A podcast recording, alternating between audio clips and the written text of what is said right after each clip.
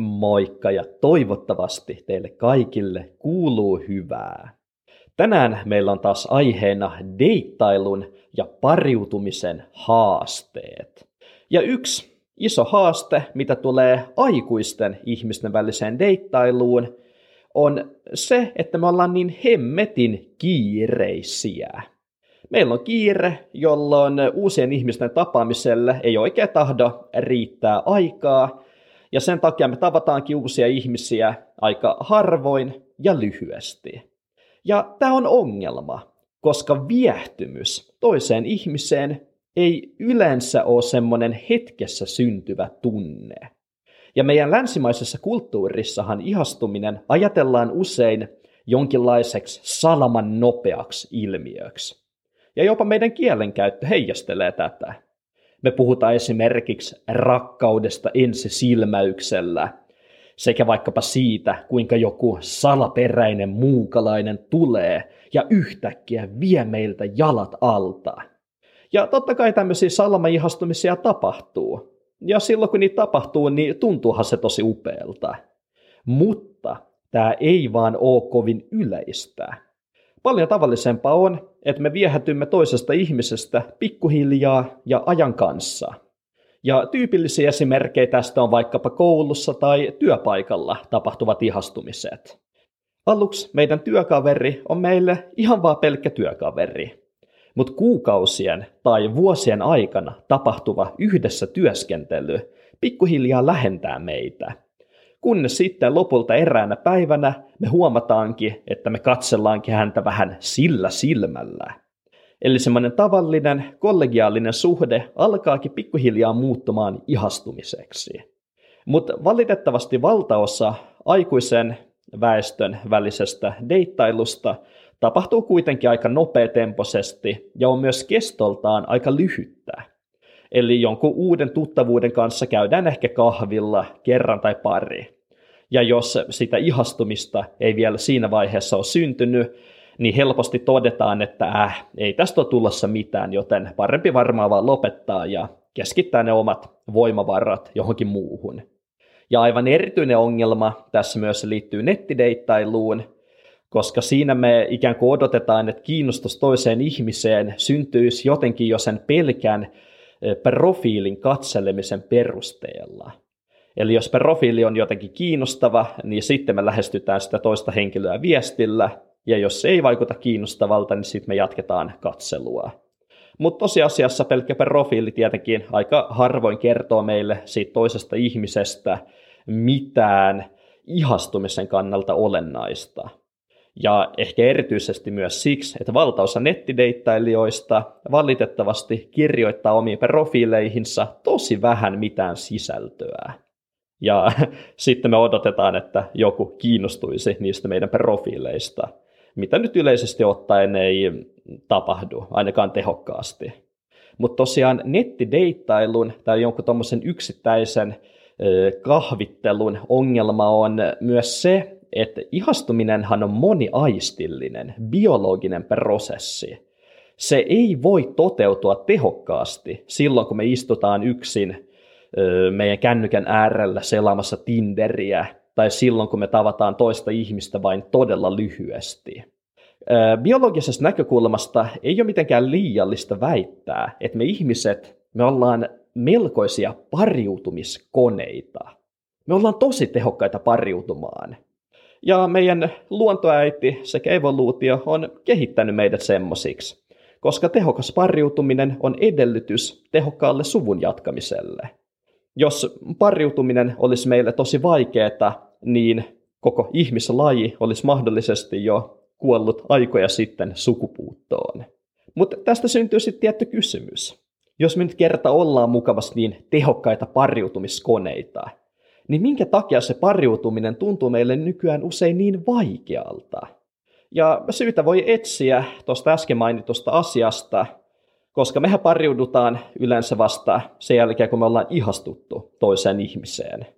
Mutta ihastuminen aika usein, hyvin tyypillisesti, nojaa useiden aistien käyttöön. Eli kun me vaikka kysytään joltakulta ihmiseltä siitä, että mikä sai hänet ihastumaan hänen nykyiseen kumppaniinsa, niin me saadaan vastaukseksi esimerkiksi jotain seuraavan kaltaista. Hän tuoksui niin hyvältä. Tai hänellä oli aivan ihana ääni. Tai tykkäsin katsella sitä, kuinka itse varmasti hän kantoi itsensä. Tai vaikkapa, kun hän nojautui minuun, hänen kehonsa tuntui niin ihanalta omaani vasten – Eli näissä vastauksissa korostuu se, että ihastumiseen liittyy sekä näköaisti, että kuuloaisti, että hajuaisti, että tuntoaisti. Ja tämän meidän modernin maailman deittailun kannalta tämä on haaste, koska sitä Tinderiä pelatessa tai pikaisilla kahvideiteillä käydessä useimmat näistä aisteista ei pääse aktivoitumaan, ainakaan tehokkaasti. Ja tämä aistien käyttäminen ei oikeasti ole mikään ihan turha juttu, koska jotkut aistit auttaa meitä meidän kumppanin valinnassa aika konkreettisella tavalla. Ja tällä mä viittaan ensisijaisesti hajuaistiin. Koska, äh, ootko koskaan pohtinut, että minkä takia toisten ihmisten ominaistuoksu on tosi miellyttävä ja toisten taas saattaa olla aika epämiellyttävää? Syy tähän tiedetään nykyään, ja se liittyy meidän genetiikkamme samankaltaisuuteen. Eli mitä erilaisemmat geenit toisella ihmisellä on meidän omiimme nähden, niin sen paremmalta hän meistä tuoksuu. Ja tämä on luonnon keino ohjata meitä pariutumaan semmoisten ihmisten kanssa, joiden geneettinen kokoonpano on riittävän erilainen. Ja minkä takia tämä on tärkeää? No sen takia, että semmoisista liitoista syntyy todennäköisemmin terveitä lapsia. Erilaisten geneettisten häiriöiden ja komplikaatioiden riski vähenee. Ja hyvin tyypillinen ongelma tietenkin tämän kannalta on se, että mehän käytetään nykyään valtavasti hajusteita. Kunnon suihkausdödöä tai hajuvettä, niin sehän peittää se meidän ominaistuoksun.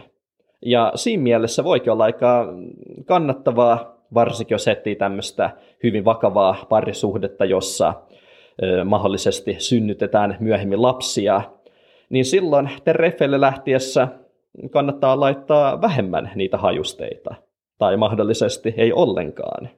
Mutta tosiaan ihastumiselle, sille kannattaa antaa aikaa. Ja tämähän on kiireisen aikuisen ihmisen näkökulmasta tosi ärsyttävä, mutta silti tärkeä vinkki jotta nämä edellä mainitut ihastumiseen liittyvät mekanismit ehtis kunnolla aktivoitumaan, niin sille tutustumiselle on annettava riittävästi aikaa. Ja tärkeää on myös se, että kun me tutustutaan siihen toiseen ihmiseen, niin me tehdään hänen kanssaan riittävästi erilaisia asioita. Eli me ei käydä pelkästään kahvilla tai yksillä istumassa – vaan tehdään paljon kaikkea erilaista, koska erilaiset tilanteethan paljastavat ihmisestä erilaisia puolia. Ja pelkkä kahvilla tai kaljalla istuminen tutustuttaa meidät lähinnä siihen, että millainen se toinen ihminen on kahvilla tai kaljalla istuessaan. Eli tereffiaktiviteetit kannattaa valita monipuolisesti. Joo, joskus voi käydä kahvilla, joskus sen ravintolassa, joskus yksillä, joskus leffassa, joskus urheilemassa, joskus luonnossa ulkoilemassa – joskus vaan olla kotona lähekkäin ja niin edelleen. Mutta samalla on totta kai myönnettävä, että ajan riittävyys on oikeasti nykyään useimmille aikuisille ihmisille aika merkittävä haaste, johon voi olla tosi vaikeatakin löytää ratkaisua. Et siinä mielessä on tosi ymmärrettävää, että minkä takia moni meistä alkaa panostamaan kunnolla siihen tutustumiseen vasta siinä vaiheessa, kun kiinnostus on jo alun perin herännyt. Eli tämä on vähän tämmöinen tasapainoilutilanne. Mutta tosiaan, jos on vain mahdollista, niin sille tutustumiselle ja ihastumiselle kannattaa suoda tarpeeksi aikaa.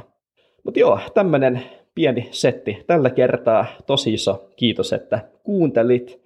Mä toivotan teille kaikille todella todella paljon tsemppiä ja muutenkin kaikkea hyvää. Ja muistakaa, että olette loistavia tyyppejä, teillä on paljon annettavaa tälle maailmalle.